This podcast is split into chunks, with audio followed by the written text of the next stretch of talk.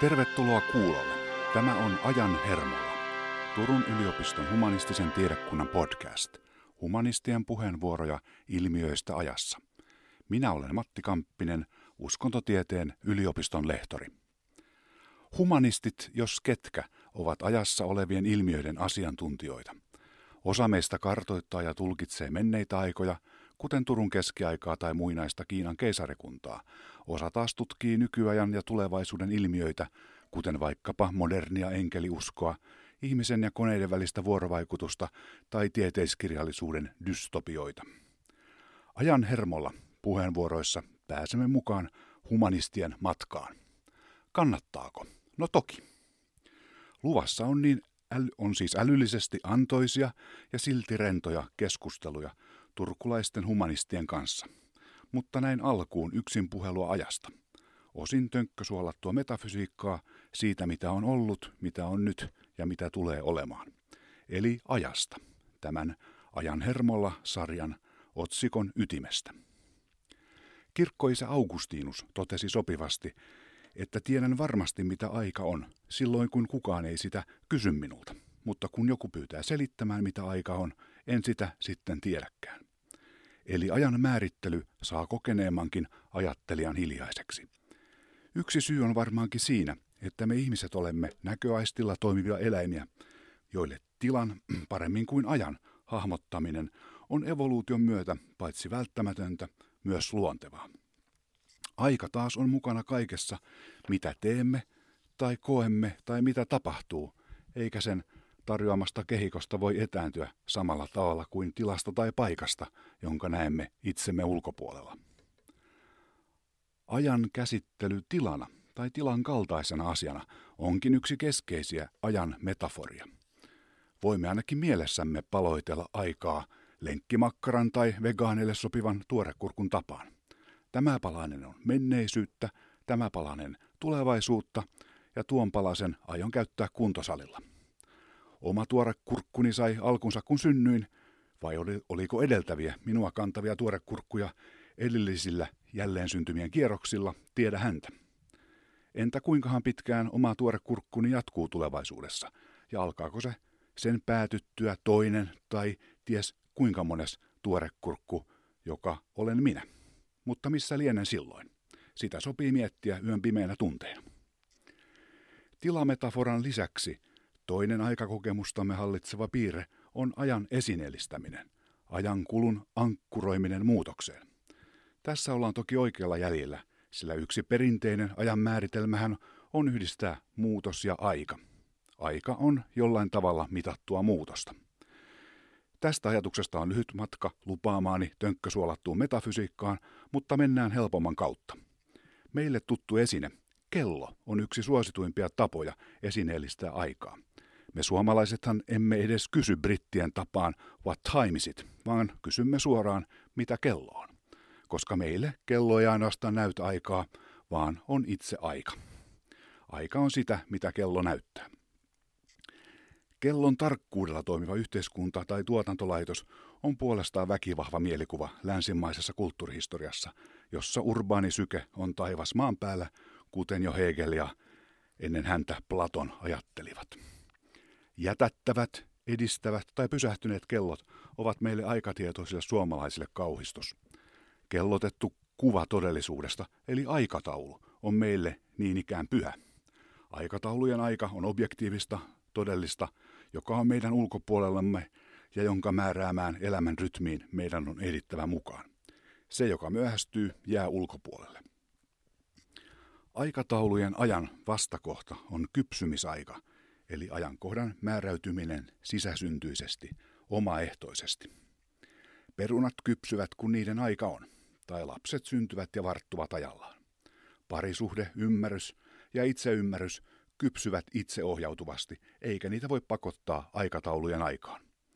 Toki voi tehdä asioita ajallaan, kuten kuunnella puolisoa parisuhteen kypsentämiseksi tai opiskella humanistisia aloja ymmärryksen syventämiseksi, mutta ne etenevät ajallaan, kehitysvaiheiden mukaan. Aikataulujen ja kypsymisajan väliset jännitteet ja yhteentyrmäykset ovatkin jokaiselle tuttuja. Pitäisi nousta töihin tai opiskelemaan, mutta biologinen kellomme kertoo, että pitäisi nukkua.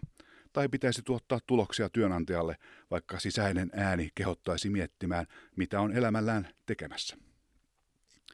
Biologiset kellomme ovat eittämättä keskeisiä elämän rytmittäjiä. Kellohan tarkoittaa ajan antajaa, ja näitä on historian kuluessa ollut moneen lähtöön. Meille tuttu mekaaninen kello, varsinkin nykyisellä kvartsikoneistolla, on tarkkuudessaan niin lyömätön, ettei sitä tule edes ajatelleeksi. Kesti kuitenkin vuosisatoja, että saatiin rakennettua edes jotenkin planetaarisessa rytmissä pysyviä kelloja. Mekaanisia kelloja kehittivät erityisesti benediktiniläismunkit, joille oli tärkeää tietää ajan kulku ihan fundamentaalisista syistä. Jokainen ajanhetki, joka ei ollut rukoilua tai työtä, satoi suoraan pääperkeleen laariin. Eli heillä oli hyvä motivaatio rakentaa kellokoneistoa. Muinaiset kiinalaiset olivat kekseliäitä kellojen rakentajia. Ratkaisut olivat yllättäviä, mutta eivät ehkä kovin katuuskottavia. Vesikellossa tasainen määrä vettä valui erilaisiin mittaastioihin, joiden asteikoista pystyi lukemaan monesko mitallinen oli menossa. Altis lämpötilojen vaihtelulle, koska nesteet käyttäytyvät eri tavoin eri lämpötiloissa. Suitsukeperusteinen hajukello kertoi vaihtuvilla tuoksuilla, minkä aika milloinkin oli. No tämä oli altis tuulen vireellä ja muutenkin aika epätarkka.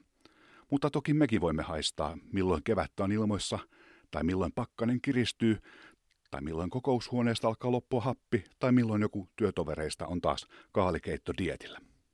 Mutta se kelloista. Ajan hermolla kertoo, että olemme hetkessä kiinni. Mutta me humanistit emme tavoittele mahdottomia. Meitä rohkaistaan elämään hetkessä ja tarttumaan hetkeen, mutta kun ei voi. Nykyhetkihän on se kohta aikajanalla, jota ennen on menneisyys ja jonka jälkeen tulevaisuus. Ja tuossa taitekohdassa ei juuri pysty elämään, sen verran kapea se on. Havainnollistetaan hetkessä elämisen mahdottomuutta serpenttiinillä, jota varmaan vielä vapun jäljiltä löytyy kotoa tai työpaikalta. Täältä yliopiston uumenista löytyy helposti vapputavaraa menneiltä vuosilta ja vuosikymmeniltä.